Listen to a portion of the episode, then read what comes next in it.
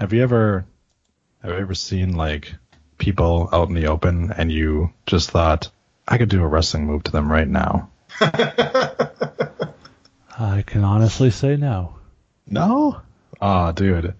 So I'm like, I drop my kid off at school and I'm walking, and there's this little kid like bent over looking at a worm on the ground, and I was like, Already creeped out by the story. Just saying. I'm like,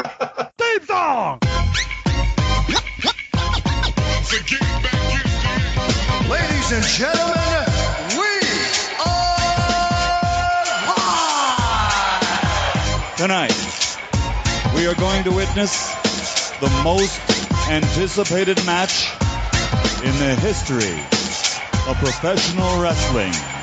And this is the main event of the evening! Please welcome your host for today, Jason is here. Dude, I, I swear to God, I'm not as big an asshole as it sounds like. And Troy is here. Hey, I called them like I see them, All right. Uh, look at it this way. It's the first thing we've done together as a team. I grab my dick, you grab your dick. You work my arm, I work your arm. Same time. Same time. It's like jerking off together, but not gay. We're not touching dicks. Each other's dicks anyway. I'm touching my own dick. You're working it, and I'm loving it. well, enough is enough, and it's time for The Rundown. Welcome, ladies and gentlemen. It is episode 344 of the Rundown Wrestling Podcast. I am your host, Troy.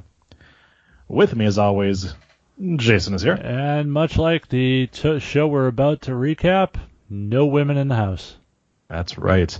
Because it's not one, not two, it's three swinging dicks this week, as Adam is here as well. Adam, welcome to the show.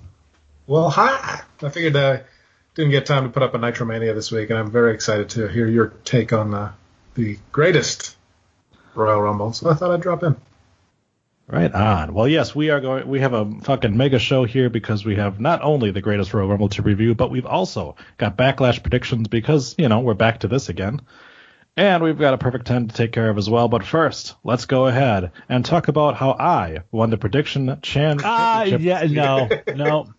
No, clearly you didn't read your rundown prediction rulebook. You actually receive one point for every 10 people in a Royal Rumble if you predict correctly. Being that there were That's- 50 people, that is five bonus points for me, making me the prediction winner again.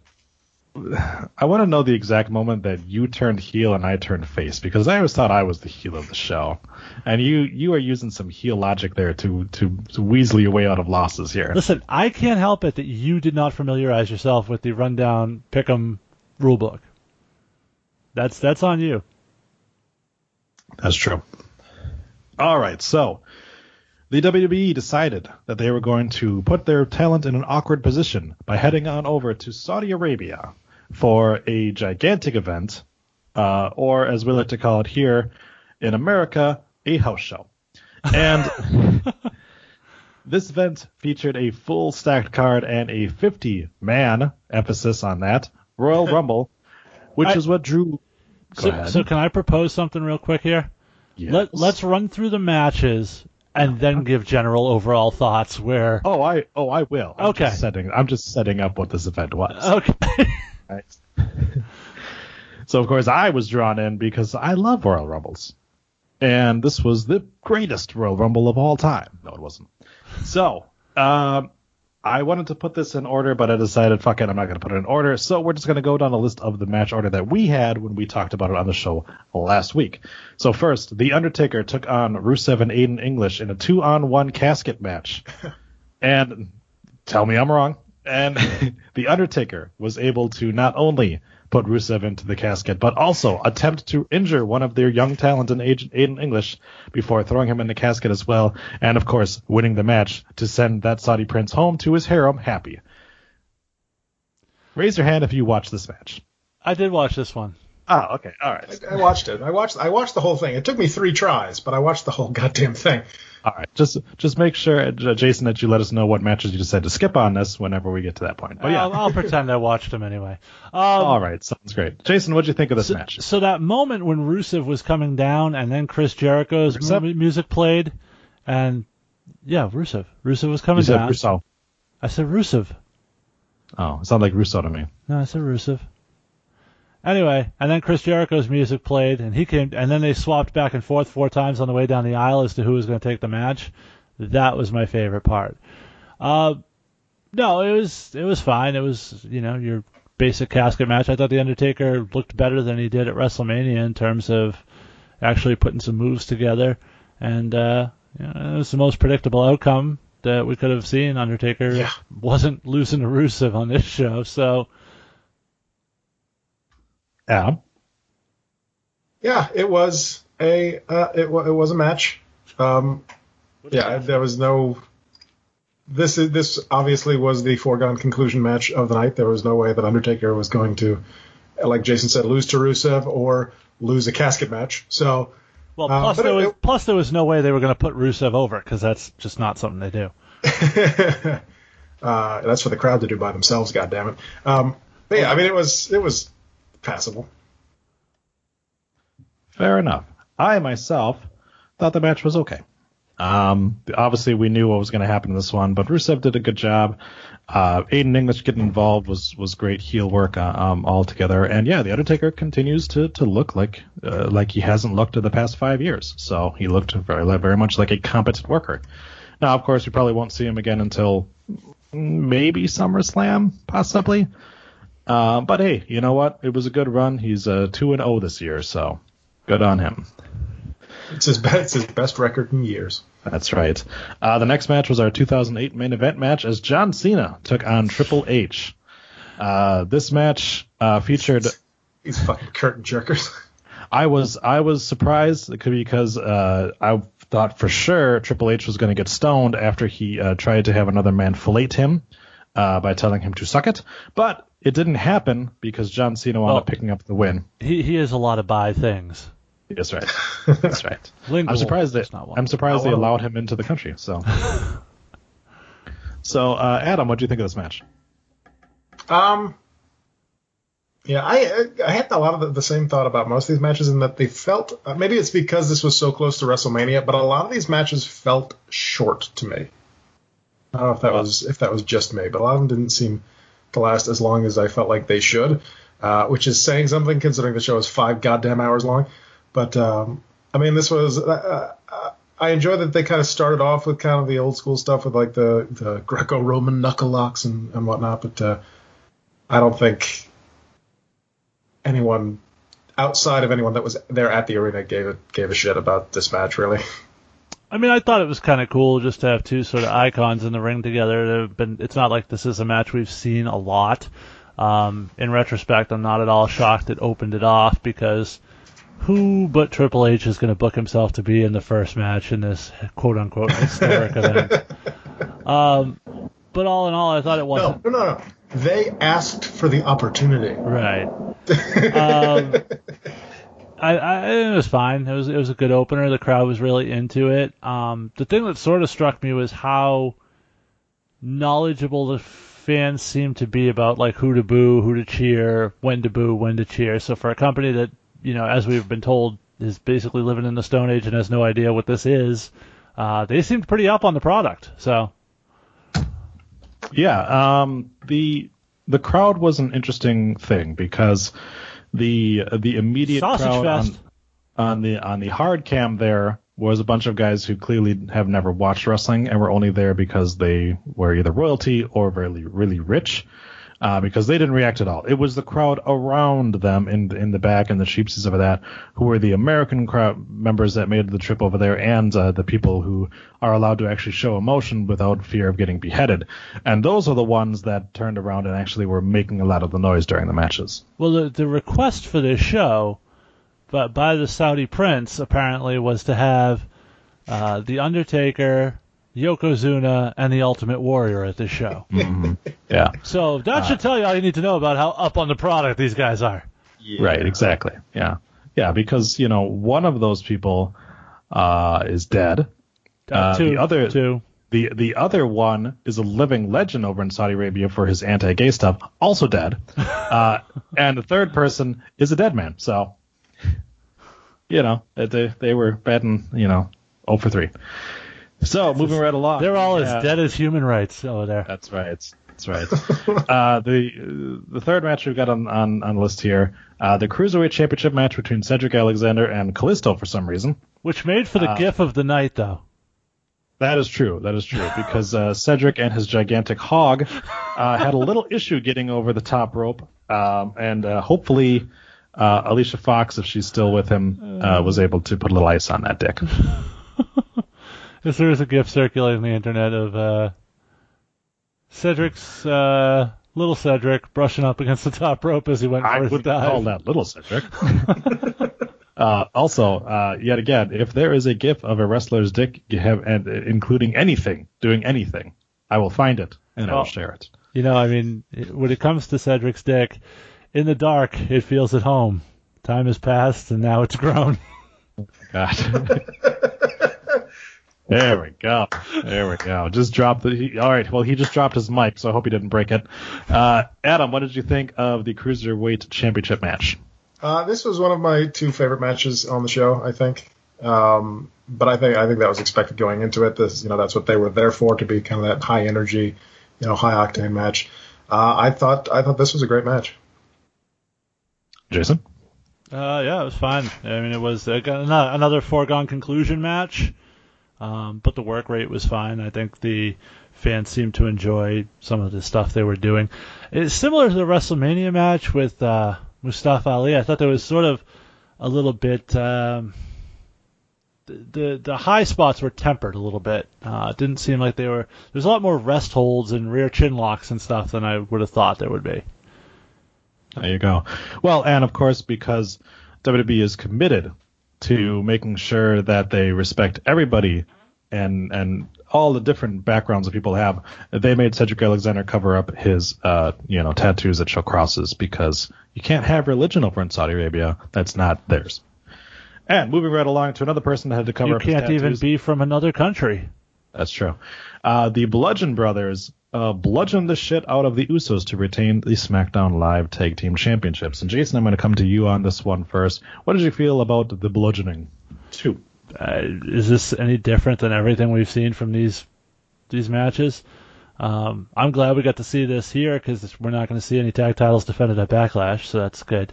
Um, but yeah, I mean, this was what it was. I like that the setup for this match involved Naomi because you know there couldn't be any payoff to that. so yeah, it was it was what it was again pretty much what you expected it to be.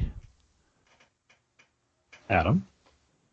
Yeah, this uh, there this, this match did not excite me. I mean, uh, I, I'm still very happy that you know the Bludgeon Brothers finally have the championships. They finally are the, the you know tag team champions, but uh, there there was nothing here that excited me that much. Yeah, very much so. Uh, the only thing that excited me, of course, was the fact that uh, um, they wound up showing on the screen not only commercials featuring women, but also uh, the, the leading up into this. Um, that there was a woman on screen, and then of course WWE, who is of, of course committed to respecting all people of all different backgrounds, had to apologize for showing women on the screen. No, no, no. The uh, So- well, and the Saudi prince made a statement to apologize to everybody in attendance for Yeah. the horror of having to witness such a thing.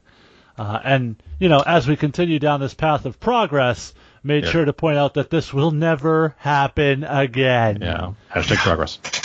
All right, and then the, the Raw Tag Team Championships, which this was the first time on the list here that me and Jason differed, as Jason thought that the bar was heading back to Raw. I, of course, knew that the Deleter of Worlds was going to pick up their first Raw Tag Team Championships, and I won because pretty the Deleter sure of Worlds won to this one. I, I believe you misrepresented my pick. I'm going to go ahead and mute you and I'm gonna stop you right there. Uh, Adam, what did you think of this match? I'm with you on this one, Troy. Um, I think I think it was fairly obvious that the that uh, Bray and Matt were, were taking the titles once they you know moved past the first round in this stupid tag team eliminator thing.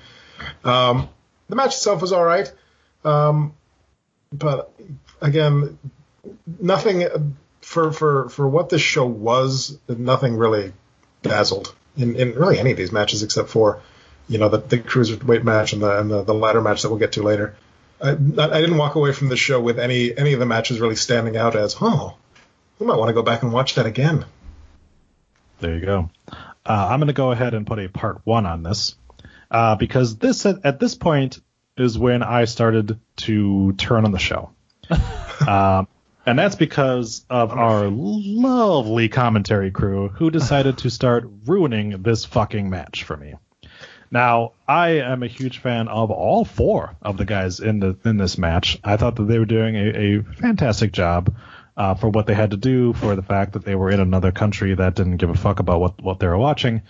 Uh, but of course, the commentary, uh, who continued to snip and snide at each other the entire fucking show, uh, spent the entire time not putting over the fact that uh, Bray and Matt have a history and, and everything like that, not putting over the fact that the bar is uh, you know a multi-time champions. Instead, trying to figure out if they were going to continue to call the move Sister Abigail or not, uh, because that is the most important storyline here. But but Um, but but but what did they decide? Uh, they didn't, because fuck them. And if they did, I I tuned it out at that point because your commentary team is not supposed to be sitting there an entire fucking match arguing with each other. That's not their fucking job. Their fucking job is to for Michael Cole to sit there and call every fucking hip toss that's in the match and every fucking time that somebody goes and doesn't move, and for Corey Graves to sit there and go the bar are the best, and for the other fucking black guy with them to go no no no the Deleter of Worlds are the best because that's what you do when you have a three man man booth and you have one heel and one face is the two of them are supposed to go back and forth on it. What they're not supposed to do is continue to fucking make fun of each other and continue to make fun of the talent in the ring and continue to sit there and bury the fucking match. Because if the commentary team doesn't give a fuck about the match, why the fuck should I? Okay, hold on a second. I am going to take exception to part of that rant because I grew up watching wrestling in an era where Gorilla Monsoon and Bobby the Brain Heenan did nothing but fucking snipe at each other. Heenan did nothing but make fun of the talent in the ring. Gorilla Monsoon made fun of the heels. Uh, and they would spend entire portions of matches just turning it into fucking one big long joke. So this is not a new concept. You add maybe the third man in the booth that they didn't have back then, but this has been Vince's formula for a while. See, I you can say that, but also, you know, back when we had one of the best, you know, teams ever between Jim Ross and and, and the King, they knew how to do it because Ross continued to call the match. You know, he was he was sucking a baby face's dicks left and right over there. You know, King was making fun of the talent, but he was a heel guy that was supposed to do, and he would get every once in a great while you'd have Jim Ross kind of cut back at, at the King, but mostly Ross played the straight man to to the King's bullshit, Except, and he didn't except continue. when Ross was playing a heel. Well, that's But we, we don't we don't talk about. yeah, we're not going to talk about that because, It doesn't fit your point. It it fits my it fits my point because I'm talking about Michael Cole is supposed to be your face commentator, and so Is he, has though? a role. He's he has a role to play, and he's, not he's playing that back role. and forth, but he's rooting for Elias. He's not a face commentator. He's not. I see. I think that's where you're flawed. I don't see Michael Cole as your classic face commentator. I see Michael Cole as a sort of a bit of a shit disturber and a guy who's been a smarky smartass for a long time. Well, the problem there goes into then who who is who takes that role, and nobody on that commentary is taking that role. knows? Corey Graves is a heel commentator on SmackDown and a face commentator on Raw. And and that's part of the issue. And part of the other issue is the fact that when you have all three of these guys being heel commentators, it becomes a fucking mess. Look at Impact Wrestling. And the, Do the I, do I have show, to? Yes, the shit show that that has been because you have fucking two heel commentators who just sit there and fucking bury the talent, and one of them is a fucking champion at this point now. Dude, okay. Because Dude, dude, dude, when dude, when the dude, announcers dude, start dude, making dude, the dude, fucking dude, dude, dude, dude, dude, dude, dude. One of those two guys is currently working for WWE. He's not there anymore. Josh Matthews isn't the champion anymore. Like these are old school takes. I, when when did he lose the championship? Was it on one of the tapings that hasn't aired yet? No, it was like recent. It was a couple weeks ago, I think. All right. Well, all I saw was that he was he was a champion, but that doesn't doesn't doesn't defeat my point. My point is is that commentary is supposed to accentuate the match, and is supposed to put over for the, the viewing audience at home what is going on, and what's that's not happening.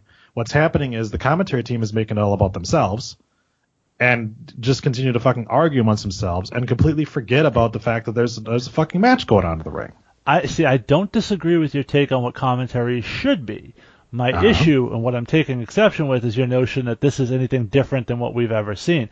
Lawler spent most of his career trying to get his fucking one-liners over. That was pretty much all he did most of the time. Um, So I'm not sure that was focusing or putting over the match or doing anything to. I think this has been a broken system in commentary in WWE for a while. Well, then you're not disagreeing with me No, I'm not disagreeing. I'm not because I never, I never, I never said that that this has gotten worse. You I just held it up to this. This is not how the guys like Jim Ross and Jerry Lawler used to do things, and I'm saying because they because they weren't did much. They better. weren't further off, that far off.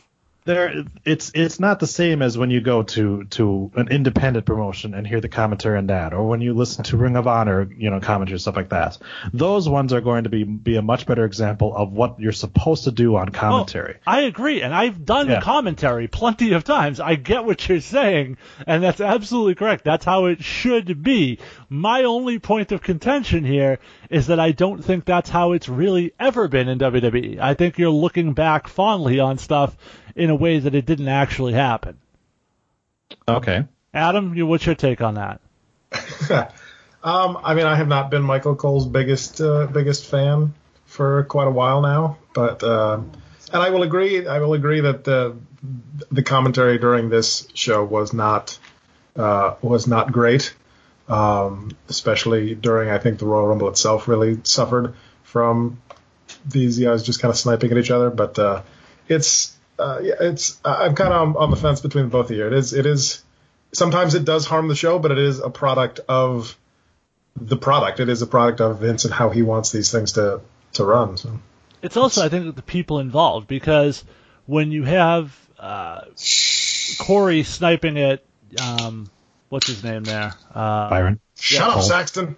yeah. Uh, but when he's on NXT and Eva Marie's coming out and he's telling Tom Phillips to shut up, it was okay. Uh, It was done better. I just think it's a product somewhat of the people involved and their la- total lack of chemistry. Yeah, it's also the fact that that the commentary team continues to, um, at this point, seems to revel in any time that they make a screw up. They don't cover for each other when screw ups happen. They call it out and point and point fingers at it. Yeah. Um, and also it's it's the little things too because you know if if a if a move gets botched. You know, typically that's where your commentating team is supposed to be like, he didn't, he might not, he, oh, he didn't get all of that. you know, and we're going to talk about it here in a little bit here with with uh, uh, Mr. Jinder Mahal. but Jeff Hardy completely whiffed on a move. Jinder hits the dirt, and instead of them being like, "Oh, he, he didn't get all of that. He got he just clipped a little bit," you've got Corey Graves sitting there being like, "Well, maybe there was a ploy by Jinder." Like, don't call out the fact that the guy completely fucking whiffed on a move. Didn't they put it over where like, oh, the impact of Hardy hitting the mat must have knocked Jinder off his feet or something? Yeah, they tried. They tried that too. So they yeah, did try tried- to cover it. They tried that after Corey Graves said, cl- flat out said that Hardy didn't make contact with them, and that, Jin- that this was a ploy by Jinder Well, by, by fake hitting the mat, which Okay. doesn't make any sense. Why would he do that? Okay, but again, Troy, and again, I say this as somebody who's done wrestling commentary.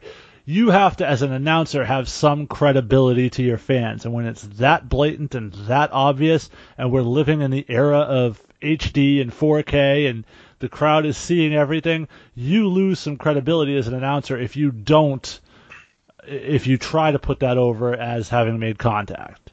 All right. Well, we're going to get to more to more of this commentary talk during the Greatest Royal Rumble discussion, uh, but we're going to go ahead I- and move right along here. Yes, go ahead, Adam. If I can just say one positive thing about the commentary team, I think I think Byron looked really good in the bright green.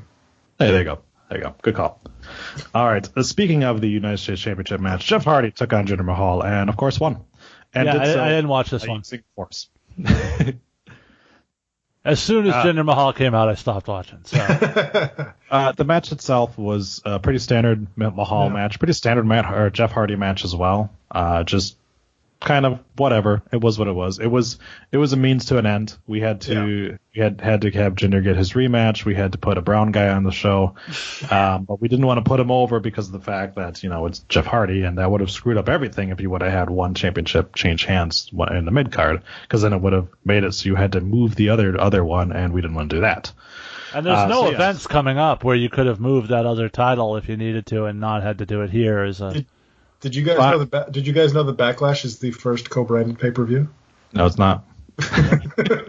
I'm still confused because I was led to believe that Survivor Series was the only time every year Raw and SmackDown superstars competed in head-to-head competition. Yeah, so this is this is another thing with uh, uh with the commentary. You know, we we can bitch about the way that they do things, but also this was just sloppy commentating throughout this whole thing because there was there was a lot of mistakes. You had Michael Cole claiming that Sergeant Slaughter's dead. You had um I'm I'm just gonna I, I wrote it down in the sheet so I wouldn't forget it. I'm just gonna say it here. You had Corey Graves yell the Balor or no, it was uh Cole said the Balor Club has finally come to Asia. Did we forget about Beast in the East? Because the Balor Club was on that show and that was in Japan and Japan is in Asia. Not counting the fact that Finn Balor, of course, wrestled in Japan for fucking like a decade. But that was Bullet Club, not Balor Club. Right. But again, he wrestled as Finn Balor in Japan. He didn't WWE say show. Finn Balor has come to Asia. He said Balor Club. Well, I it, I look. Goddamn, pal, semantics. Well, Corey Graves is on my side here because he did call it out and he did say, "Cole, I think Balor Club has been in Asia before." Corey Graves, the one that called it Bullet Club like two weeks ago. And again, I mean that's because this is a dude who's still taking independent bookings, by the way, which I was kind of surprised. He still shows up to some fucking events. He's going to be in an event pretty soon with the Bullet Club on it. So I don't, I don't, don't, you know, it's stupid. Why do you fucking call it the Balor Club? You have a have a team called the Club who now are no longer as, associated with Finn Balor. Uh, well, and- AJ got custody of them in the divorce. right. that's true. That's true. Uh, but Balor Club, Balor Club is for everybody, not in Saudi Arabia.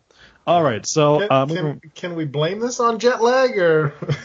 I mean, we can try, but they, but they but they did they did two shows before this. I mean, Over- Graves Graves, ma- Graves made up the fact that he had a speech impediment two weeks ago when he said Bullet Club on Raw. So yeah, that's true. Well, they, all all fucking three of these these guys proceeded to have a speech impediment this night because there was a lot.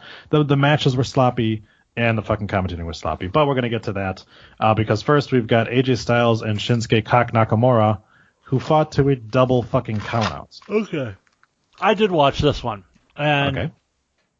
the thing I will say about this, first off, is comparing this to their WrestleMania match, I found this one much more enjoyable with the heel face dynamic in play that we didn't have at WrestleMania. yeah, Um, I thought it added tension. I thought it added some some heat to the match that wasn't there at WrestleMania. Um, the ending was fucking brutal, um, especially in the scope of what we're going to talk about later. What their match on Sunday is going to be. All you needed to do was another good dick shot, and it would have fit the storyline. It would have made sense, and it would have fit with where you were going. The double countout finish makes no fucking sense. Right. Exactly. Yeah, I'm I'm with you on that. Uh, we did get another cock shot in this match because, of course, we did. Um, I'm really hoping that uh, that this gimmick continues by the time that they make the next WB game, so that could be one of his setup moves. My favorite thing in the world, my favorite thing in the world right now is the face Shinsuke makes as he holds his hand Yeah. up in AJ's dick. oh god, the one on the one on SmackDown this week was really good. Yeah. I was because they just they held it for just that like second and a half too long. Yeah, uh, I was kind of bummed that we still haven't gotten the the the maneuver that I want to see uh, when AJ Styles goes for the phenomenal forearm and gets cockshotted right in the fucking midair. But maybe we'll get that at Backlash. So, but yeah, this uh, this match actually, yes, I agree with you, was really good. Uh, then the finish just kind of fucking, Yeah. you know, it was like Yeah, th- it was like uh, like like we were getting a really good fucking blowjob, and then the chick just pulled out and gave you a hand job until you came on your belly. Or the NXT Women's Championship belt. That's true. That's true. Yep.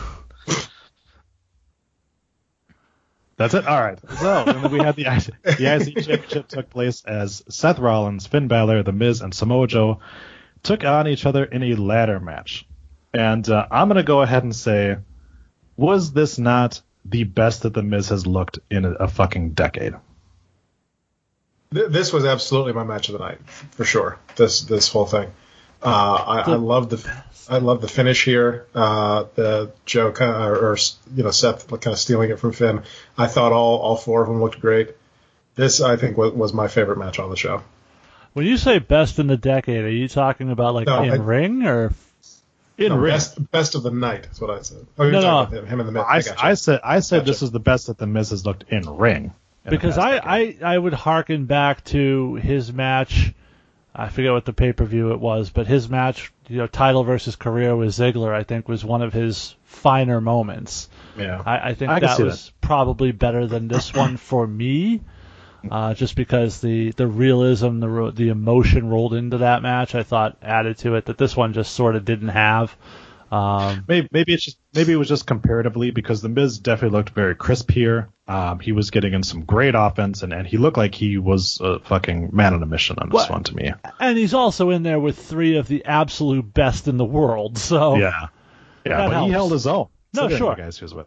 Oh, I, Um, I, I- you know, you've you've been on this show. I mean, I'm a huge proponent of the Miz. I, I by no, no means am I slighting him. I'm just saying Oh yeah. when you're working with that level of competition, it forces you to raise your game. Right on. Um, I I specifically loved the uh, um the, when Samoa Joe proceeded to to powerbomb a motherfucker who was doing a superplex to the motherfucker, and then just the little smile on his face as he fell back into the ropes uh, was just great selling for him to be like, yeah, I fucking did that. uh, Was that at all similar to when Authors of Pain powerbomb motherfucker number one onto motherfucker number two? And very similar. Very Except, similar. no, yeah. except nobody got crippled this time. um, I I really I really loved Samoa Joe and Finn Balor going back and forth and, and them just making it that Joe just could not be fucking put down long enough for Finn to do anything about it. Um, Adam, you said that you love the finish. I actually thought the finish made Finn Balor look like a fucking moron because he didn't because because it took Seth a little too long to take that belt down. So Finn was just like ah ah ah ah ah, and it's just like just punch him, dude. Hit him in the fucking dick, shove him off, like do something. He was just like Yeah. reaching for the belt. go It just full took a Nakamura. little- Yeah, it just took a little too long for Seth to get that belt down. So like the move was cool for him to jump on the side and be right up there. But then yeah, it made him look a little dumb because of the fact that it did take Seth a little bit longer to take the belt down than it should have. It's like Seth, get that belt down faster than your ex-Nazi girlfriend. That's right. going going back a step because I didn't. By that, by uh, that, for the fact, I mean his ex-girlfriend who is a Nazi. Not that she's an ex-Nazi. I don't know. She's probably very happily a current Nazi. That's true. because I didn't actually get the chance to comment on the WB title match. Not having having since the last time I was on the show was before WrestleMania. I just wanted to say that I fucking love heel Shinsuke Nakamura. It is one of my favorite things on SmackDown right now. Oh, it's one of the best things in the company right now. It's great. He is it's just so- leaps and bounds better as a fucking heel. The new theme song, the that's just ah, The facials, the weird, Attitude, the weird shit that he does in the ring is just so, So- much more effective as a heel. so Yeah. fucking. Yeah, and he's, it's very unnerving too, because you just he's very unpredictable, and just when he talks to people, you kind of like when he talks to to the people in the, in the back the backstage interviewers, you kind of feel like he's leering at them a little bit too. So I think that there's a little added aspect of that too. Um, but yeah, the, my they need to make a shirt with it saying "I know speak English." Uh, Watch your It's just- nuts. Yeah. Uh, but yeah, they definitely need to have that on a shirt too. Shins- Shinsuke Kak Nakamura. Uh, so part three. Why the fuck do commentary call him Shin? That's just a nickname that he's had It's so fucking annoying to me though. It's they've called him that since Japan. It's not just them. It's just been a thing. It just it it it feels like nobody has ever called him that until the commentary. Nobody still calls him that other than the commentators. That's not true. So- you hear some of the guys refer to him as that during promos and things like that. I don't know. It just it it feels it feels very much like when they they try to claim that they're like buddy buddy. Like Coachman has a go to where he's always like, I talked to this guy in the back before. It's like, no, you fucking didn't. That talent isn't talking to you, motherfucker. I talked to Samoa Joe in the back. Dude, Samoa Joe isn't talking to anybody in the back. They've been doing I- I- that for years. Though. I know they've been doing it for years, but I'm just I'm just saying like that that it, it's the same little thing in my back of my mind, which is like. I don't believe for a second that you talked to the guy. I don't believe for a second that you're friends with Shinsuke Nakamura that you call him Shin. I don't know that that's true. I mean, every episode of Raw, when Cena comes out, he makes it a point to stop and high five Coachman. well, he is a douchebag, so. Um, but again, like I said, you know, since we don't really know if he's heel or face, like the entire team is Big Show at this point. The entire commentary team is just a, just a bunch of Big Shows. Whatever match they decide to do, that that's that's what they're going to be this day. Um, so, anyways, unless we've got unless Adam, you've got anything else to say about the IC Championship match, uh, we've got a match. Or if we I'm let sure- Adam have a comment about the World Championship match. Oh, that's right. You were still talking about that, weren't you? Did you quit? Are you gonna talk? Did he die? Are you, are you gonna talk? Did you die? So, so he's still on there. Oh. Okay. Well, apparently Adam has. Did we die? I know only you did. Sweet. All right. we I think I to think Nakamura just hit him in the nuts. Oh, there you go. Nut. Uh, Correct. Just the one. I said, I said, unless you had something else to say about the WWE Championship match or the IC Championship match. I don't know.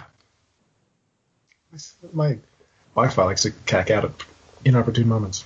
Oh, no, okay. we, we can move on. Okay. Uh, so we I, had because his Les- Wi-Fi beautifully cut out at the right moment, it sounded like something like Cack Addict. So I, I heard it too. I just wasn't going to say anything. um, Brock Lesnar took on Roman Reigns in a goddamn steel cage match. Uh, and so this is going to be an interesting take for everyone here who decides to talk about the ending of this match. Because Roman Reigns speared Brock Lesnar through the side of the cage. and I got the point for prediction of that. No, you didn't. He was the first one to touch the floor. That's the rule of the match. He won, right? You- No. Brock Lesnar won No, he didn't. because WWE is inconsistent on their things. So they claim that No, no, Lesnar no, won. no, no. Chad Patton said he made the wrong call and apologized on Twitter. So if he made the wrong call, I made the correct prediction. Then that would mean the, the, the referee's decision is final, yes, the referee's decision is final. unless he it's not. He admitted to being wrong. The predictions are not final until I say they're final. So That's not how this game works. that's exactly how this game works. Anyways, uh, so yeah, so Brock you know it's good. You know it's good when the commentary team has to make excuses for what the rules actually are during the finish of the match. because in case you in case you forgot, and we're gonna get to it in a second, because this is this is not even the most egregious referee failure of the night. That comes in the Greatest Royal Rumble. In case you you aren't aware, uh, we had Kofi motherfucking Kingston stand on a plate of pancakes, and was still in the match because his feet didn't touch the ground. But apparently Brock Lesnar, uh, not the, the a steel cage is not as as important as a plate of pancakes because Lesnar was declared the winner despite the fact that he did not fucking touch the, the both feet to the floor. Motherfucking Roman Reigns did. And so yeah, so Brock Lesnar is still the champion. Roman Reigns uh, got the shit boot out of him uh, in Montreal on Monday because of the fact that he said he was still champion, and nobody seemed to fucking care. So, See, even Roman Reigns says I win predictions. uh, no, because you would tie. No, no, because I got 50 points for the Greatest Royal Rumble. You didn't. That's the way it works, man. I don't make these rules. I can't help it. I got 50 points because I, I, think I, got a do, point though. for I got a point for every every minute that Daniel Bryan was in the match, so I got 100 and fucking 16. so there you go. You, you you are aware that an hour is not hundred minutes, right? I got I get 100 points for every time you fuck up math, so I just won again, motherfucker. Well, look, man, I'm Scott Steiner's son. What do you expect? uh, so uh, to get this a little bit back on track, You Adam, suck my dick or what? Sorry, what? Adam, what did you feel about the Universal Championship match? I think he just told you. Oh, okay. Garbage. All right. Cool. All right. So I liked get- the match for what it was, you know. It was Yeah. hard hitting. I thought it was physical. I thought it told a story. I thought the ending. Well, I didn't like it. I thought it left potential for both guys to still come out strong. Um, you know, I'm sure it was pretty much what they were looking to do, and they accomplished it. I don't. I. I, I don't think I would. I'm trying to how I phrase. I think I would like the match more if the finish hadn't been so shitty. If this if this match had had an actual, you know, an actual finish that where it wasn't them just fucking with the rules just for the sake of fucking with the rules and making you know oh Brock Lesnar wins because uh, I, I guess it's his back that uh, touched and that counts if if if they had done an actual finish for the match, I don't think I would. I, I think I would like it much more. Well, I think if uh, they had done a fuck finish that even made sense, Yeah. So yeah, exactly, exactly. like I think Well, we're I would- all we'd all be fine with I a fuck to- finish here, But I seem to recall. I seem to recall a cage match at one time at one point that featured JBL and like JBL got taken like through the ring by the likely the Undertaker or someone, and then crawled out from the apron, and they called him the winner because he was on the floor. Yeah. I see, and, and I I would have completely accepted the Stone Cold Big Show finish where Big Yeah. Show threw him into the side of the cage and accidentally let Stone Cold win the match. I would have been fine with that. But yeah, the fact that it was You know, Roman Reigns I damn near that- fucking killed himself with the spear. I- I believe that was- Yeah, I believe that was Stone Cold and Paul White. Yes. Oh, he was still, yeah, that's right. He he they did call him Paul White when he came out. I'm Yeah. sorry, yeah. Yeah, I was I was quite the picture yet. I was legitimately concerned for the health of Roman Reigns' neck for a moment at the end of that. At the, after Yeah. that spear. Jesus.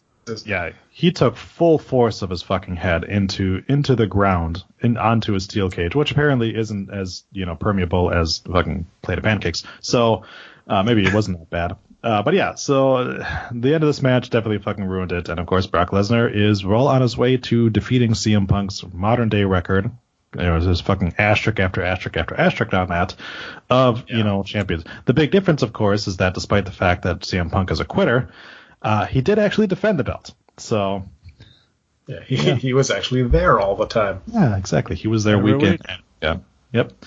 Uh, so moving right along. By the way, next- uh, fuck CM Punk. Of course.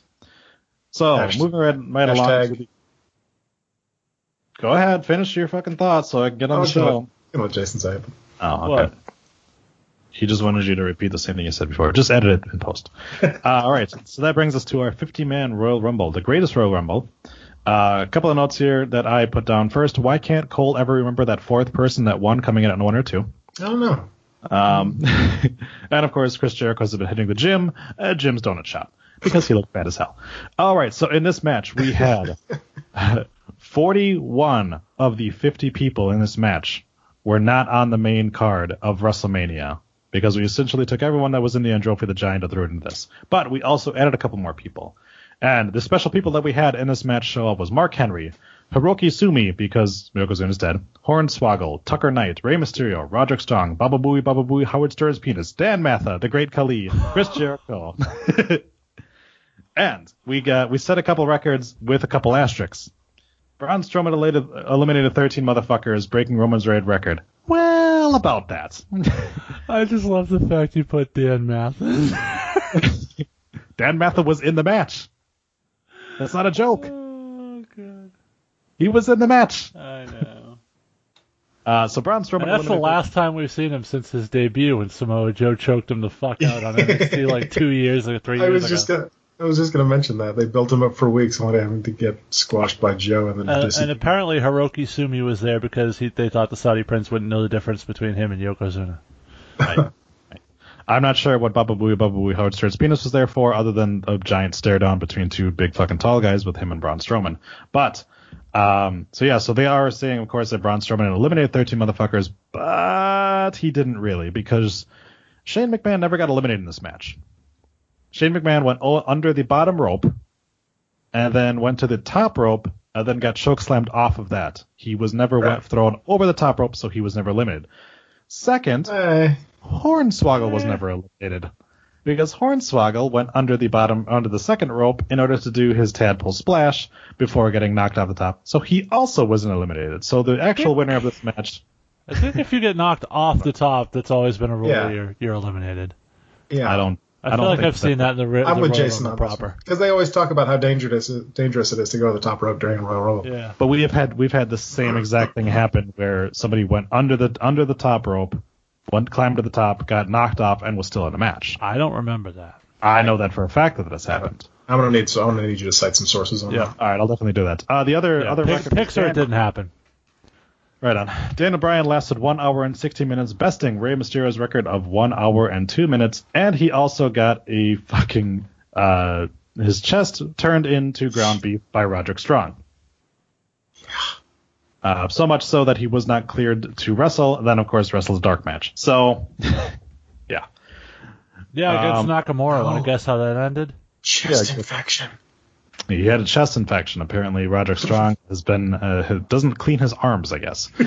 um, so of of the special guys, we had a lot of NXT guys who spent under five minutes in this match. Uh, Tucker Knight was the only one that got a sustained kind of push here. Uh, because Baba Tunde got taken out pretty ear- early. Dan Matha continued his streak of showing up and just getting jobbed out. uh, Roderick Strong spent a little bit of time here, beat the shit out of Daniel Bryan, and then got eliminated. Um, Mike Mike Mike Kanellis may have set a new record. They, they No, he didn't. They, they No, put he that didn't. over. They confirmed it on Raw. On, Uh, they, they they not only confirmed it, they turned it into a story on WWE.com because Mike Kanellis was cheering the fact that he didn't break a record, uh, which actually was a decent promo. If you haven't seen that, go to WWE.com and check that out. Uh, but yes, he was told that he lasted 2.49 seconds, so he actually lasted longer than Santino Marella's one second, and so he did not set a record. Conversely, when he got Maria pregnant, he also lasted 2.5 seconds. and I don't blame him. Be difficult, man. Um, yeah. Other than that, uh, we we brought in some fucking nobody Hiroki Sumi, who I have no fucking clue, to um, immediately get fucking thrown out by Mark Henry. Uh, Mark Henry had a nice little run here, which was kind of cool for him. For a retired guy. For a retired guy, yep. Um, uh, the Great Khali was the Great Khali. Uh, Chris Jericho came out and, of course, you know, kind of continued his his feud with KO. Um, other than that, uh, some other just just for my end of things, some other things that I really enjoyed. I liked uh, Kevin Owens trying to rally everybody to try to get uh, Braun Strowman out.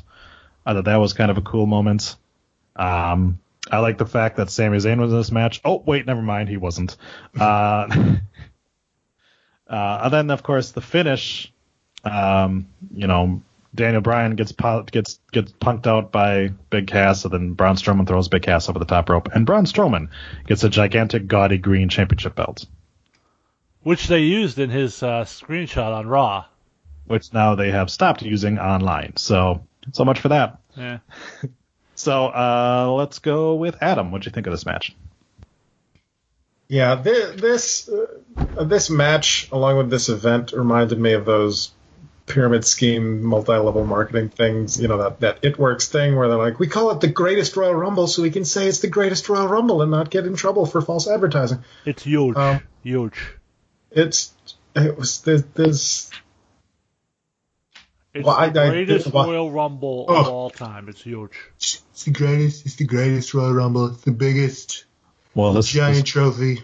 Well this broke down fast. Uh, I just don't. I just th- th- this whole thing is just pointless because you get a trophy and a, a belt that we're never going to see after this week. All right, so my biggest thing here is uh, what I saw was you take 50 motherfuckers, and that's a great way to kill the crowd because this guy was fucking dead after like the first But after the first 10, you know, 10, 9, 8 said they were fucking done. So but we we did get Slidus O'Neil. we did. Well, and and and this was the issue was the fact that most of these guys were mid card to lower mid card guys. So how are you going to get the crowd i- i- interested when you had maybe ten people out of this match that they actually gave a shit about? Like they didn't care about Primo fucking Colon coming out. Yeah. You know, they didn't care about Sin Cara, who got a sustained run in there. Um, you know, they, there was a nice little pop for Elias, who who I thought had one of the better entrances where he came out and singing, and then suddenly was just like, oh wait, threw his guitar down and realized that he could eliminate three motherfuckers at once. Uh, so that was kind of nice. He got a, a really good fucking sustained run and, and really got put over here. And of course, this brings me to point five. I think we're at point five of my commentary bitching, uh, because fucking Michael Cole ruined this fucking Elias thing for me because they're they're he was so fucking annoying with it. Um, you know, I I get it that that's kind of the gimmick now, but it's not a good gimmick. Like I get that they use Vickie Guerrero as a screeching harpy bitch, but I don't like the fucking gimmick. It's annoying to me. I don't like annoying gimmicks because Cole, like I said, it plays the fence on heel or face. He's not a full on on heel. So why the fuck is he sucking Elias's dick every time he go the time Elias fucking shows up there? It doesn't make any fucking sense. Uh, the only thing that was that was kind of good about it was Elias actually calling out for Cole for help during during when he was about to get eliminated. Uh, but then of course the commentary immediately ruined it by calling out the fact that that happened.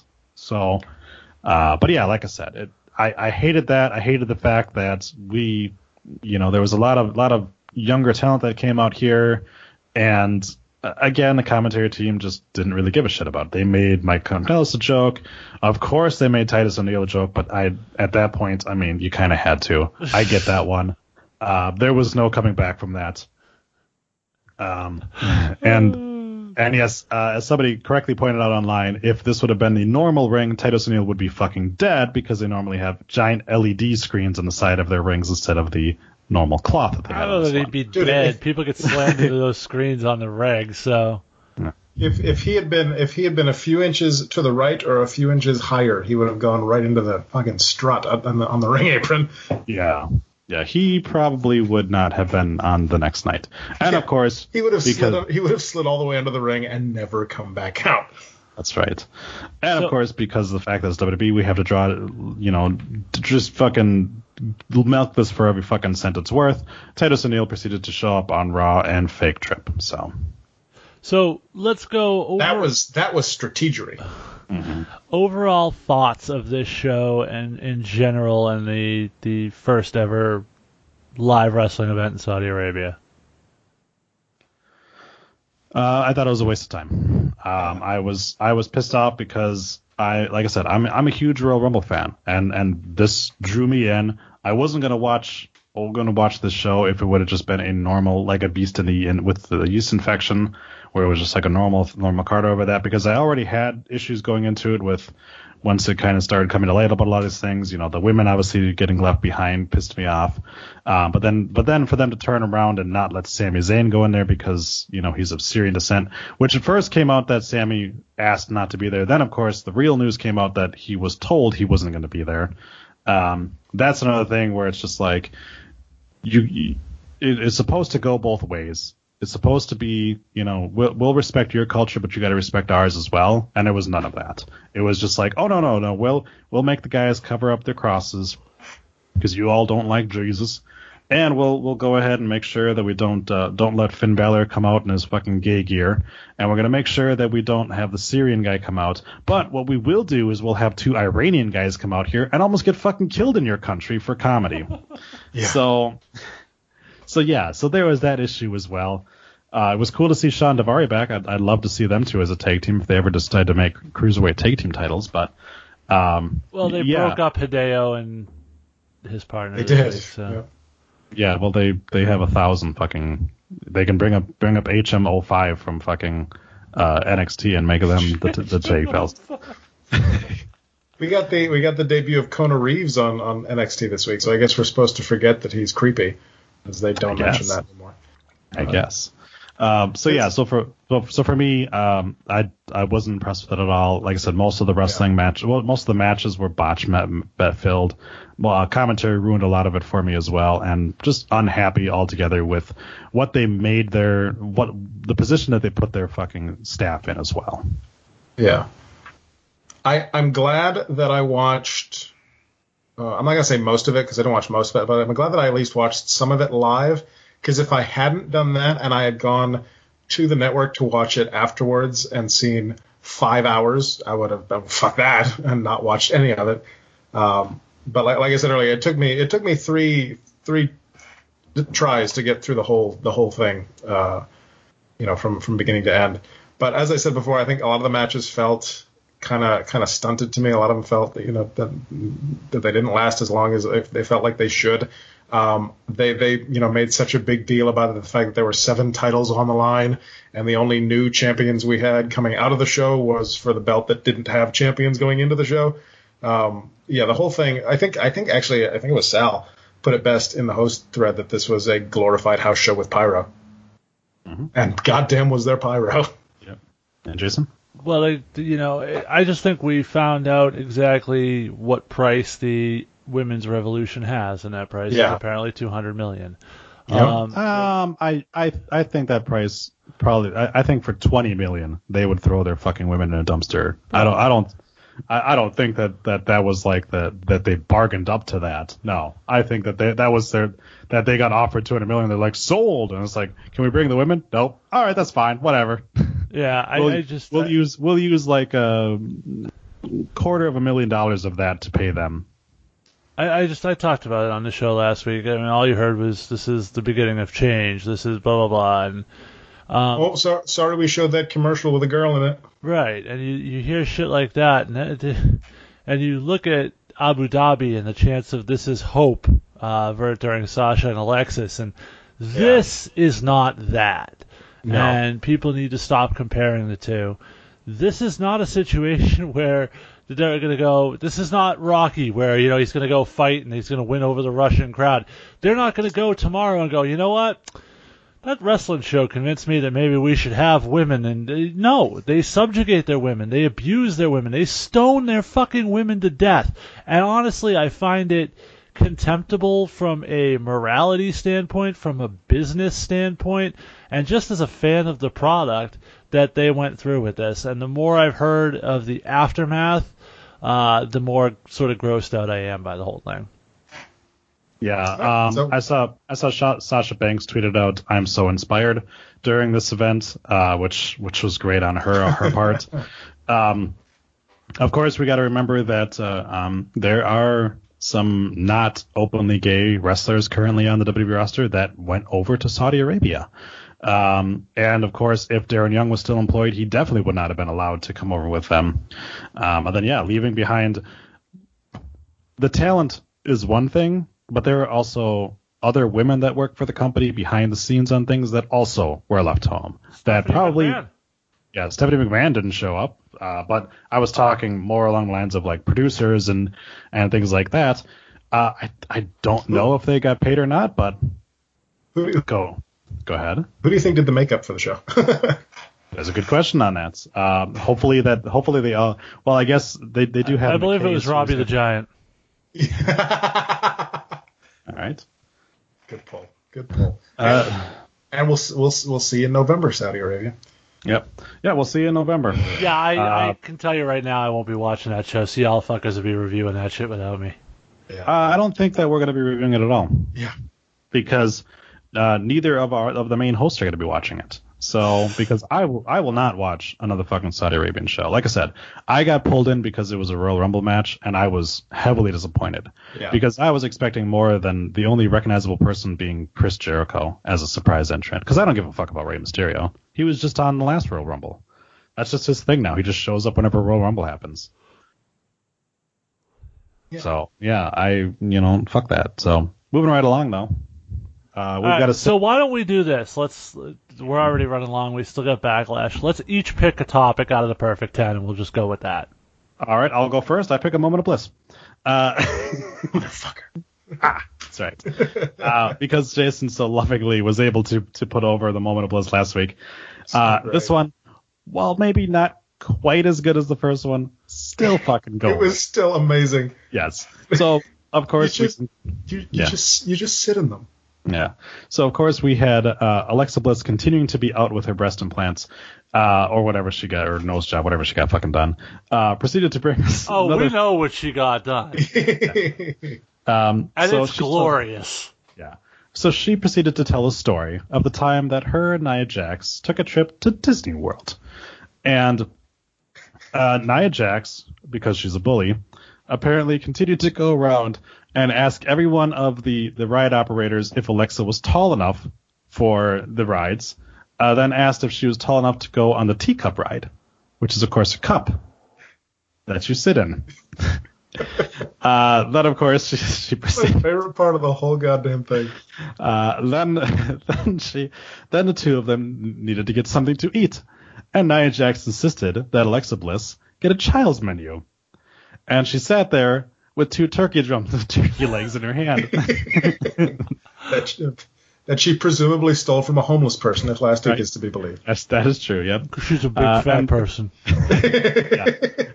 Uh, this this continues to just be fucking tremendous.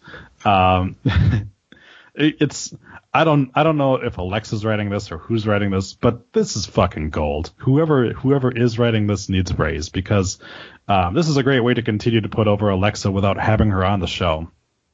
Um, yeah, it's the the the delusional fact that Alexa thinks that Nia Jax is a bully is great. Uh, and and I for what even even when Alexa is is cleared to take a bump on them titties, I I prefer that they continue to do a moment of bliss every once in a while too. And when she is cleared to take said bump, I will be the crash pad. That's right. Yeah. Yeah. All right, you, Adam, you you take pick. you take her top, I'll take her bottom. All right. Front, front bumps only. Um, which one should I go with here? Hey, You you can choose something not on the list as well too. Yeah, I think we could talk about we can talk about uh, Tommaso again though.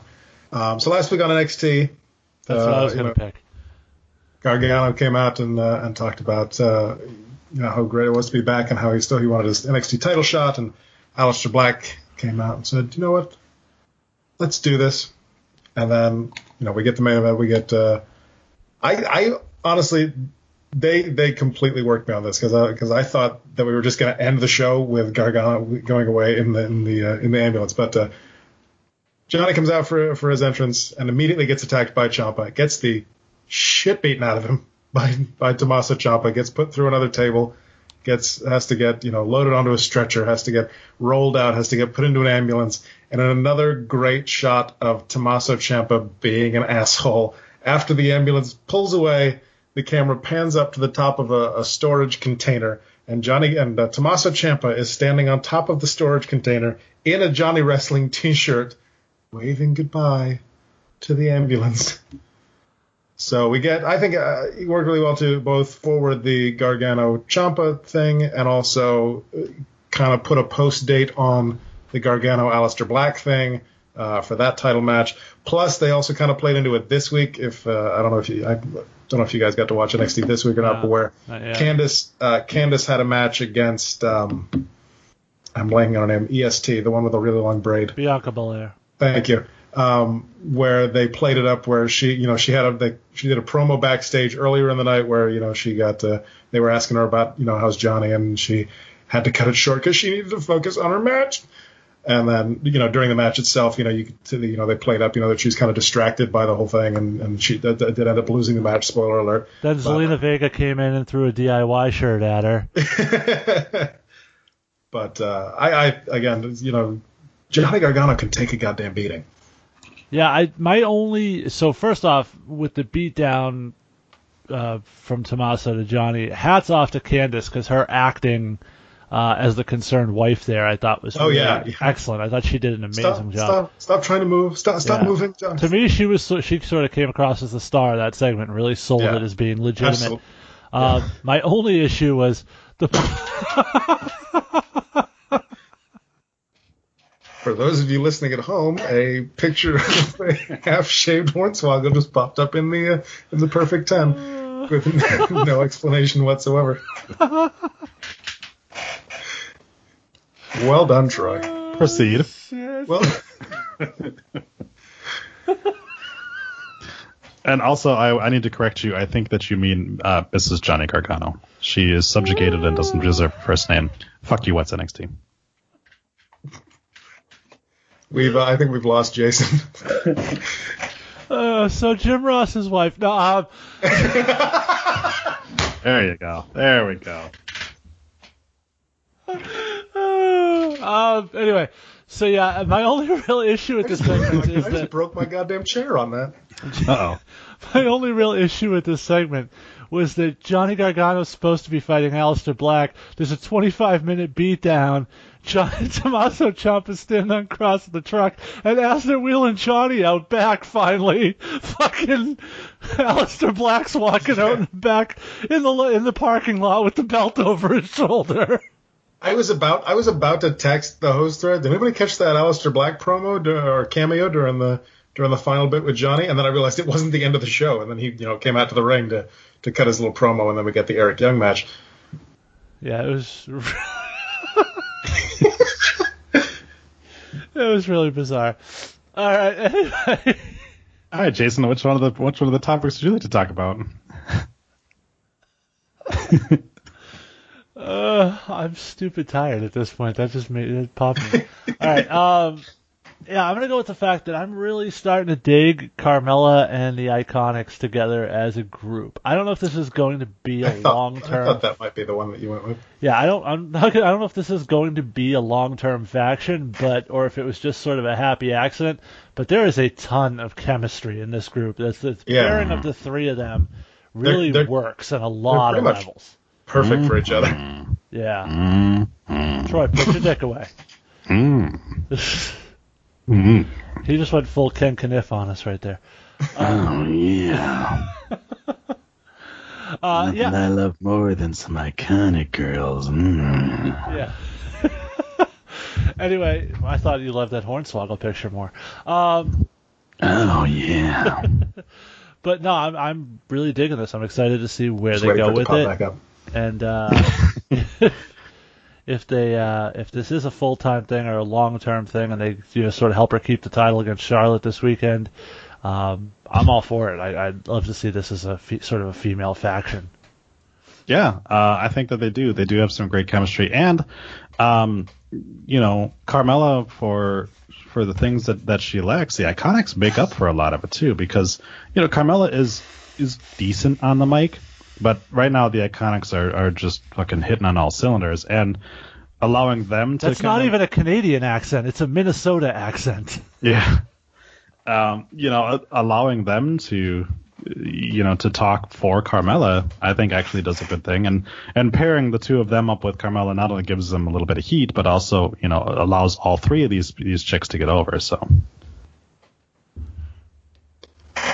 Adam, All right. All right. So let's uh, that'll bring us to uh, predictions, and this time we have uh, a three way. I predict Certain- this show is going to be better than the Greatest Royal Rumble. no shit.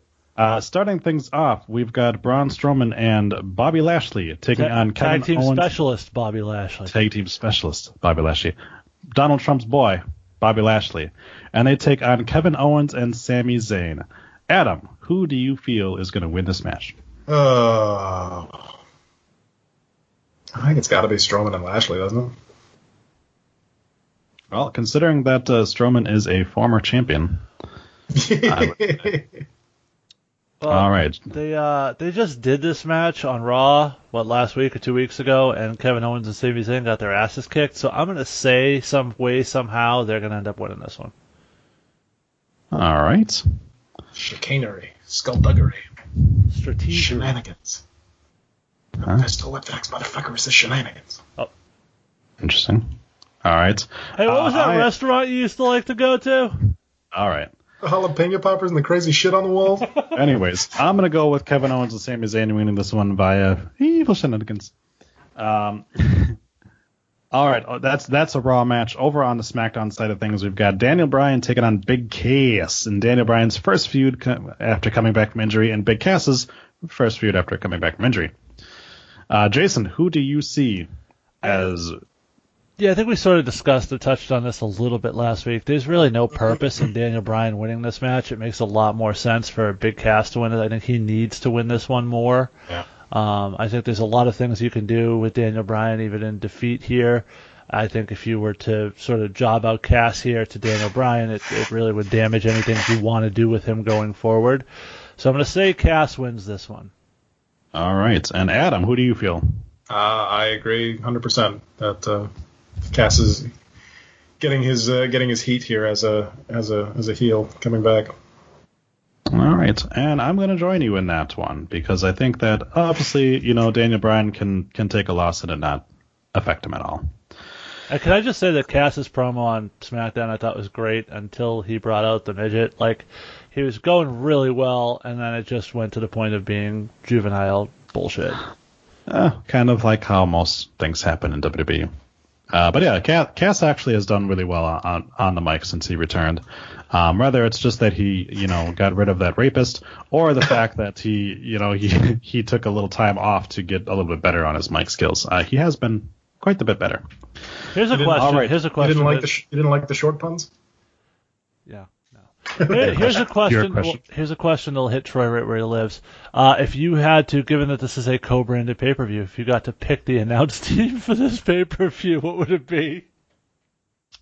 Uh, the announced team for this pay per view would be Nigel McGuinness, William Regal, and Corey Graves. Right, but I mean, like that that it might actually be. Tom Phillips. Okay. I prefer Tom Phillips over Michael Cole any day of the week, any show. Don't care Oh. if it's fucking main event. Speaking speaking of Tom Phillips, the one the one another good thing about Greatest Royal Rumble was Jericho's backstage promo with Mike Rome. Yes. Where he proceeded to in- in- insinuate that Mike Rome has fake hair. All right. Um, Jason, who do you think is going to win between Raw's Roman Reigns and SmackDown's Samoa Joe?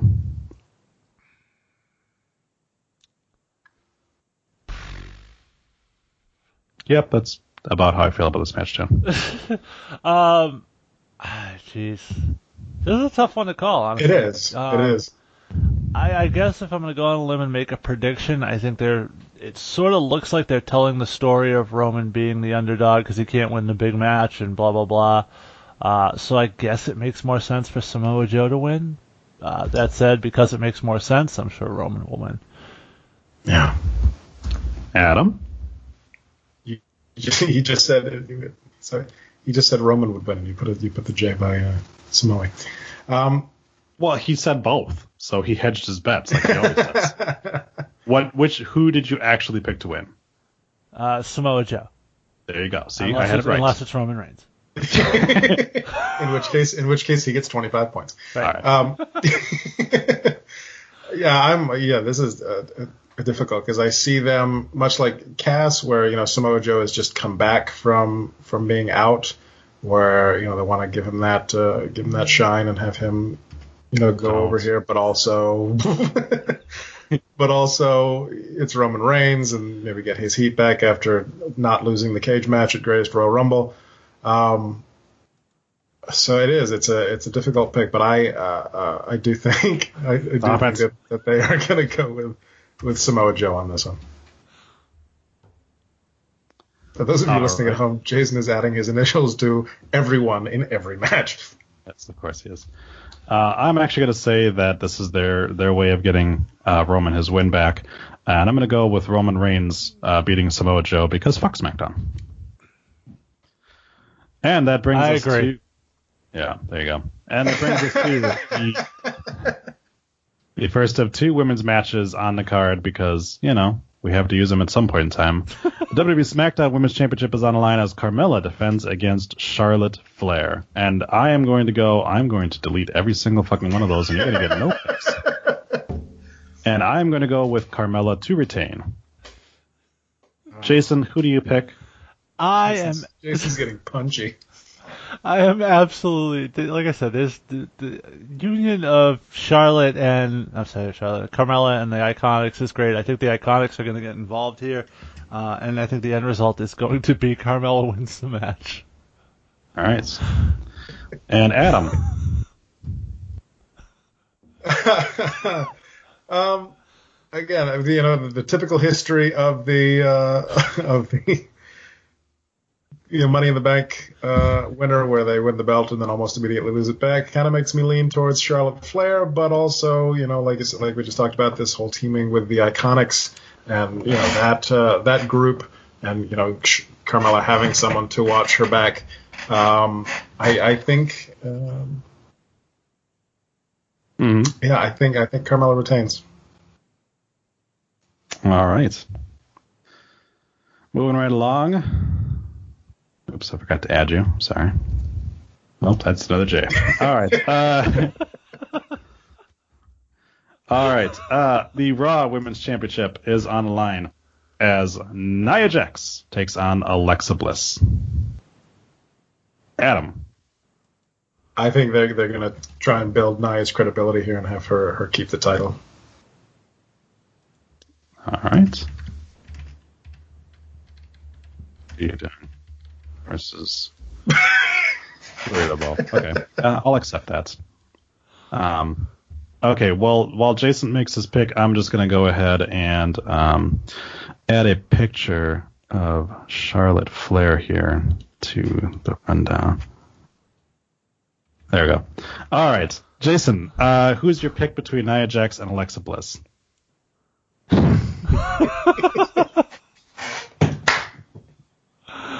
Uh, um, I, That that was just for us. I'm not gonna describe that for the people at home. I really, really, really want to go with Alexa Bliss because I really want her to win the title back. Uh, but given the fact that you know Nia just won the belt, I gotta say that it's probably gonna they're probably gonna keep the belt on Nia. All right. Uh, and I am actually going to go with Alexa Bliss on this one. Uh, even though I know that the rumor has been that there's not going to be a title change at Backlash, I think that Alexa uh, or bringing the title back home where it belongs. The fact that Nia really hasn't gotten much in the terms of anything on this title belt. It took them quite a while for them to even get side plates for her title belt, so it doesn't seem like they think there's much longevity left in, in Nia's run. All right, and we have the W. Are we missing a match? We are, aren't we? Where's the U.S. title match? Pretty sure I've correctly predicted them all so far. So Shut the fuck up. All right. Um, the Intercontinental Championship is on the line as Seth Rollins takes on the SmackDown's The Miz. Adam, who do you see leaving Backlash the champion? Uh, I don't. I don't see the uh, secondary titles changing brands at all. So I think. Uh, I think Seth Rollins holds on to it here. Miz will, will of course put forth a great match in his attempt to tie Chris Jericho's record with for a number of intercontinental title reigns, but I don't think he he'll be leaving with the belt. Yeah, it seems like they're they're really hitching their wagon to Seth Rollins. I mean, my heart my heart says to pick the Miz, my head says to pick Seth Rollins. What was Montreal chanting at the Miz on on Tuesday? Can anybody can anybody They were, oh, they were chanting "We want Maurice" and and In French, okay, Yes. okay. All right. And uh, are you gonna put my pick down for that match? I don't know. Should I? I said my heart says pick the Miz. And I'm going to go. What the fuck happened there? Jason, you should open like a goddamn landscaping company with all this hedging you're doing. I don't know what are you talking about? All right, and I'm. Hmm. I'm going to go ahead and I go. don't know why with- that's so fucking funny, but it is. it's not because like we're fucking. It's been a long time here. It is. It is almost 11:30 at night. So Yeah, this shit's going up tomorrow, so I guess. I'm going with uh, Seth Rollins to retain the championship. And the uh, WWE United States Championship is on the line as Jeff Hardy takes on Randy Orton. See, I knew we were missing one. Um, and then both of these guys are on SmackDown, so no chance of title hop and show on this one. Uh, can we just all go ahead and say that Jeff Hardy's retaining this belt? I hope so. I think they should make this a triple threat with Shelton Benjamin now. That's right. All right. And uh, I guess the main event of this one uh, is going to be uh, AJ Styles versus Shinsuke Nakamura in a no disqualification match because, you know, they Shinsuke won by disqualification at Greatest Royal Rumble. So, uh, Adam, who do you see winning the championship belt here? Yeah, I love I love the logic behind this. You know, Shinsuke, your favorite move is is the, the dick punch. So we're gonna make a match. You're gonna you're gonna try to win the title in a match where it's legal to dick punch. Um, and for that reason, I uh, uh, uh, I think uh, I think Shinsuke actually takes the belt here. All right. And uh, Jason, who do you see winning this match? Yeah, I think uh, I think this is the time. I think they're gonna put the belt on Nakamura. I think this heel turn has turned out better than I think they even ever expected. Uh, and for that, I think it's probably Nakamura's time. All right. Uh, I'm going to say that AJ retains. Stop it. I will get you back. I I changed the name. You had the wrong name up there. All right, and let's take a look at what is going on in the independent circuit near you. Uh, we start things off with Wisconsin Professional Wrestling as they are live from their home at Baba Louie's in Pere. Saturday, stop it! I don't know these these things. but I can see your fucking name when it's when it moves, and then knock it off. Saturday, May 5th. Show starts at 7 p.m. Doors at 6:30. Uh, so far, the only matches that have been announced is Sadist defends against Be- uh, defends against Ben McCoy. Dojo Boys take on the Players Club. Vic Capri will take on Cody Rice. And scheduled appear Mad Dog Club, Weapon Next, Logan Lynch, and much, much more. Adam. Uh, Liberty States Wrestling uh, presents the season finale. It's our last show till September, and the biggest show of the season, Respect, on Saturday, May 12th, from the John McCarthy Elementary School in Peabody, Massachusetts. Your main event for that show, a two out of three falls tag team championship match. The, t- the champions of Brett Domino and DL Hurst defending against the former champions, fabulously unequaled, uh, the team of Johnny Vegas and Todd Sopel. Uh, for the No Limits Championship, Lion versus Lion as Nico Silva defends against Robo. Vern Vicallo will defend his Liberty States Heavyweight Championship Uh, Vanity Vixen will take on the Widow Belmont in the women's action. Also, Danny Miles, Christopher James, Diamondback Jack Maverick, Setherin, and much, much more. Tickets are $10 at the door, which opens at 6.30 p.m. Bell time is 7. Also featuring the late great Sergeant Slaughter. Uh, Lucky Pro Wrestling presents Toy Town Showdown. Why am I reading Lucky Pro? I don't work there. Adam, Adam, you read Lucky Pro. Yeah, I just didn't want to do two in a row. Lucky Pro Wrestling presents Toy Town Showdown Saturday, May 19th at the Wendell P. Clark Memorial YMCA, 155 Central Street in Winchendon, Mass. Tickets for this event, $15. This is a fundraiser for the YMCA's Building Brighter Futures annual campaign. Uh, Alicia Edwards will take on Isana, Impact Wrestling star Alicia Edwards. Uh, LPW Women's Champion Adira versus Vanity, uh, sorry, and Vanity Vixen versus the team of Jocelyn and Rosalie. Shay Cash taking on King Leon Sixth. The Aristocrats, Tomahawk and Zachary Pierre Beaulieu, t- taking on the team of Big Money, Robbie the Giant, and Perry Von Vicious. Also scheduled to appear, the selfie-made man Vern Vicallo, Anthony Green, Riot Kellen Thomas, and a special over-the-top rope Toy Town Rumble. And the winner to face. Hold on. Hmm? I, I gotta ask a question. Okay. This is the second promotion in a row for which you've done a read, for which Vern Vicallo is the heavyweight champion, for which he's a also scheduled to appear. the fuck is going on here? I don't write the things. I just copy them off of Facebook. Uh, yeah, so over the top rope Toy In other news, I've picked Vern Vicallo to win, unless his opponent wins. The winner of the Toy Town Rumble will face the LPW Hard Knocks champion at Star Clash on June 23rd in Clinton, Massachusetts.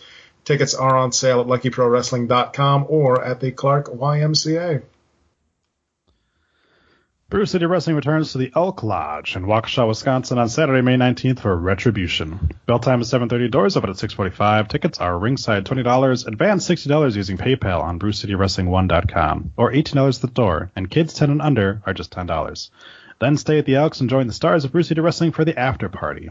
Already signed. Because after the show, six- it's the after party, and after the party, it's the hotel lobby. And, uh, uh, nobody else? No Jay Z fans?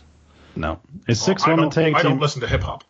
A six woman tag team match will see the Midwest Slayers, Tisha Shadows, Evil Sierra, and Lena D'Oro take on Blue Phoenix, Vanessa Azor, Tess Valentine, and Melanie Cruz. Of a tag team oh, match, they got some new girls up in there. yes. They have a tag team match as the Roadhouse, James Vincent, and Mouth of the Midwest JP take on Brandon Blaze and ROH star Beer City Bruiser. We'll also I have think a he got the name flaming. Mouth of the Midwest for his promo skills. I don't know. I haven't met the guy. There'll also be a flaming casket match as the demigod of death, Funny Bone, will take on Evil Dysfunction. More Phantom Money matches announced soon. There's a name for you. Sal would totally that- have thought you were making that one. up. oh, for sure, sure. More Phantom Money matches will announce soon. Go to BrewCityWrestling1.com. Follow them on Twitter at BCW1. Like them on Instagram, Brew City Wrestling, and Facebook, Brew City Wrestling 1. Uh, Atlantic Pro Wrestling returns with Spring Loaded on Saturday night, May 26th at 6 p.m. from the Newburyport Elks, 25 Low Street, Newbury, Massachusetts. I don't know why they put the zip code on there. I'm not reading it. Already signed for your main event of the evening is a rematch of the former Three King allies turned enemies as the unequaled one, Todd Sopel, takes on the Ring of Honor superstar, the Kingpin, Brian Milonas. APW New England champion, Bitter Buddy Romano with fellow Venom members, the anti-Americans Canadian legend Matt Loudon and the Sheikh Abdullah Hassan will defend their titles. Will defend his title against the winner of the number one contender New England Championship Battle Royal earlier in the evening. Also scheduled to appear APW Heavyweight Champion Champagne Joe Moakley, along What's with? John The- Cena Sr., the mainstay champion posse. also scheduled to appear. What's Yes, I know. Well, it's not Vern Vicallo, so. APW Tag Team Champions, the Maine State Posse. APW Women's Champion, Adira. The Hampton Beach Bad Boy, Hunter Ward. The unequaled one, Todd Sopel, who's already on the radio. I don't know why he's down there. Mr. DTF, Dan Terry. The selfie-made King, Vern Vicallo. DL Hurst, Brett Domino, Bugsy Stone, and Ike. Tickets are $12 each at the door. Advance tickets are $10. Reserved front row tickets are 15 and that also grants you early admission to the show. Tickets are available at the door and at AtlanticProWrestling.com slash products. It is an all ages show, but there is a bar where it is 21 plus with proper ID. Doors open at 6, bell time 6.30. Stay tuned for updates on matches. The card, as always, is subject to change. Are we to believe that Dan Terry is down to fuck? No, Dan Terry Fitness. It's his He's damn Oh. very fit. Oh. It just uh, normally those that that has a different connotation. So I don't know what you're talking about. That's the joke. is is is that the joke? Yes. Elkmania Promotions presents the North. Elks on fire. I've missed it. The North Shore. A family-friendly pro wrestling fundraiser for the Tools for Schools program, which donates school supplies to Salem students in need. I thought it was just they were putting a bunch of kids who were dicks in the school. Uh, the event will take place at the Beverly Salem a Lounge of tool. 39 Bow Street, Beverly, Massachusetts. Doors open at 6:30. Bell time of seven. Tickets on sale for ten dollars in advance, twelve dollars at the door. Already announced, the Middlesex Express will defend the New England Tag Team titles against the team of the Bay State champion Derek Simonetti and the newly crowned All-Star champion Insane Dick Lane. The former Bay State champion, bitter Buddy Romano, returns to Elkmania on June 2nd as he goes one-on-one with the heavy hitter Shay Cash. Uh, Fox Vineyard will take on the unequaled one Todd Sopel, the ace Mike Montero versus the freak show Sean Leader, and 30 competitors will compete in this year's that uh, moved everything back up. The, uh, this year's North Shore Rumble. The winner will receive a championship match of their choice at Elkmania 6. Wait, where'd that so go? far I just pulled it out. Rumble. What? I just pulled it out. Where did that go? Announced so far for the Rumble, Bitter Buddy Romano, the heavy hitter Shea Cash, the unequaled one Todd Sopel, the ace Mike Montero, Tony the Tuna, the freak show Sean Leader, Kevin Giles, Big Bear Matooch, and Tough Talk Tony Spencer. Take a drink for every time we say the unequaled one. Todd Sopel. Guy gets around. That does it for the rundown for this Thursday, Bray second, 2018. Thank you. Uh, it has been 13 seconds since I wanted to punch Jason in the throat. Uh, follow That's us on? Twitter. That's it, really? Yeah. uh, That seems unnecessary. You're doing well. Well, I, I I enjoyed his I enjoyed him talking about Charlotte and pulling his dick out. Uh, like us on Twitter Well, at then why would that make you want to punch me in the throat? No, I'm saying previous to that. Thirteen seconds ago, you made that joke, and I stopped wanting to punch you in the throat. But why did you that, want to punch me in the throat before that? I wonder why. I'm going to guess that it relates to the letter J. I didn't mind you putting the picture in there while I was reading, so I could just scan, just scan past it. It was taking it out and everything jumping back up to, to where it was before. Anywho, Well, well, I forgot that fucking uh, asshole over here doesn't read off of the rundown rundown all the time, so uh, he didn't he didn't catch my joke that I tried to throw in there right off, off the bat. So, all right, Wait, what uh, go to Twitter. Huh? Nothing. Uh, find us on there. I saw the at- naked picture of Charlotte. no, while you were reading the APW when he put that picture of Hornswoggle back in. No, I saw it. I just I just was a professional. I know, and that's the problem. You're too professional on that. All right, uh, guess go to that Twitter thing and find us Rundown Podcast. Go to Facebook, find us Rundown Wrestling. Email the show, rundownwrestling at gmail.com, like nobody does. Leave us a voicemail like nobody does at 617-863-6967 at 61 Rundown 7. I guess Sal couldn't make it to the, the Target bathroom to leave us a voicemail today. Well, he only has a limited amount of time. He's got to jerk off. If there's any time left, he can leave a voicemail. That's true. That's true. Uh, but thankfully, thankfully, they don't allow uh, gays in their bathrooms, so he's fine. Uh, we are Saudi now Twi- Arabia? Yes. Uh, we are now on Patreon. We've been on Twitter for a long time. Head over to patreon.com slash rundown wrestling to become a patron. Currently, there are two reward levels. The Rundowner, which for $5 a month grants you one patron-only episode of The Rundown. And there's another one that nobody is ever going to yet. Also, all patrons will receive early access to shows on their Rundown feed. Uh, listen And to our friends- sometimes everybody does because we don't riff. Have to fucking make it private. That's just you. Yeah. No, it was Troy Uh, too. Fuck off. That It was, me, that was me as well. Oh, that was me as well. Yeah. No, don't fucking pin that shit on me. Yeah. I'm going to replace every J you put in this with Jagoff. Listen to our friends, the Kingpin Brian Milonas Jagoff and Mike Crockett Jagoff on the Wrestling Podcast About Nothing. With a new podcast every Monday, go to facebook.com slash thewpan or thewpan.com. Uh, check out our friend Jagoff Austin Michaels on his show on Tub TV. Go to tubtv.com to stream it live. A plus. Subscribe to the Rundown Wrestling Podcast to hear our other shows. There was none this week. This is it. this is all you get. Sorry about that. yeah, yeah. I'm I'm like 25 percent of what's supposed to be on this as well. So Uh, follow our hosts. Next week, new episode of Glow Stick. Vickie Guerrero points. Maybe. Depends on how much sleep I get. Follow our host at jstewart0920. That's S J S T U A R T 0920. Jag Stewart. Stuart. Jacob Stewart. At Send, send nudes. Yep. Uh, at Slizar Effect. and of course at at Johnny Analog. Did you put over Taz? Oh, did I? Uh, so. Also, WrestleMania Taz, where Taz goes on and talks about all the WrestleManias that he wasn't allowed to work because he was deemed to be too fat. Thanks to everyone for listening. Thanks to Jason. Thanks, Troy. It's been a real fucking pleasure tonight. Um, I've had a blast. I feel like we had a great episode. Um, this is probably had more. This this show's probably had more jokes inside of it than Tammy Sytch. Oh, hey, there you go. Thanks Adam. Oh, I'm sorry. What? Nothing. And thanks to Jason for our theme song. Next week, we review that backlash shit.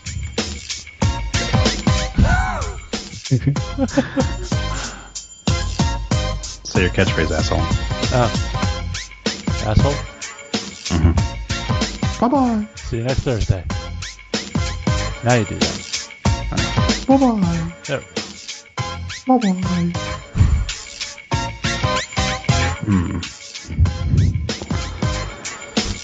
The Rundown Wrestling Podcast is a podcast, and it was hosted by Jason, Troy, and Adam. We make podcasts. Tune in next week for an all new podcast, Rundown Wrestling Podcast. That's it.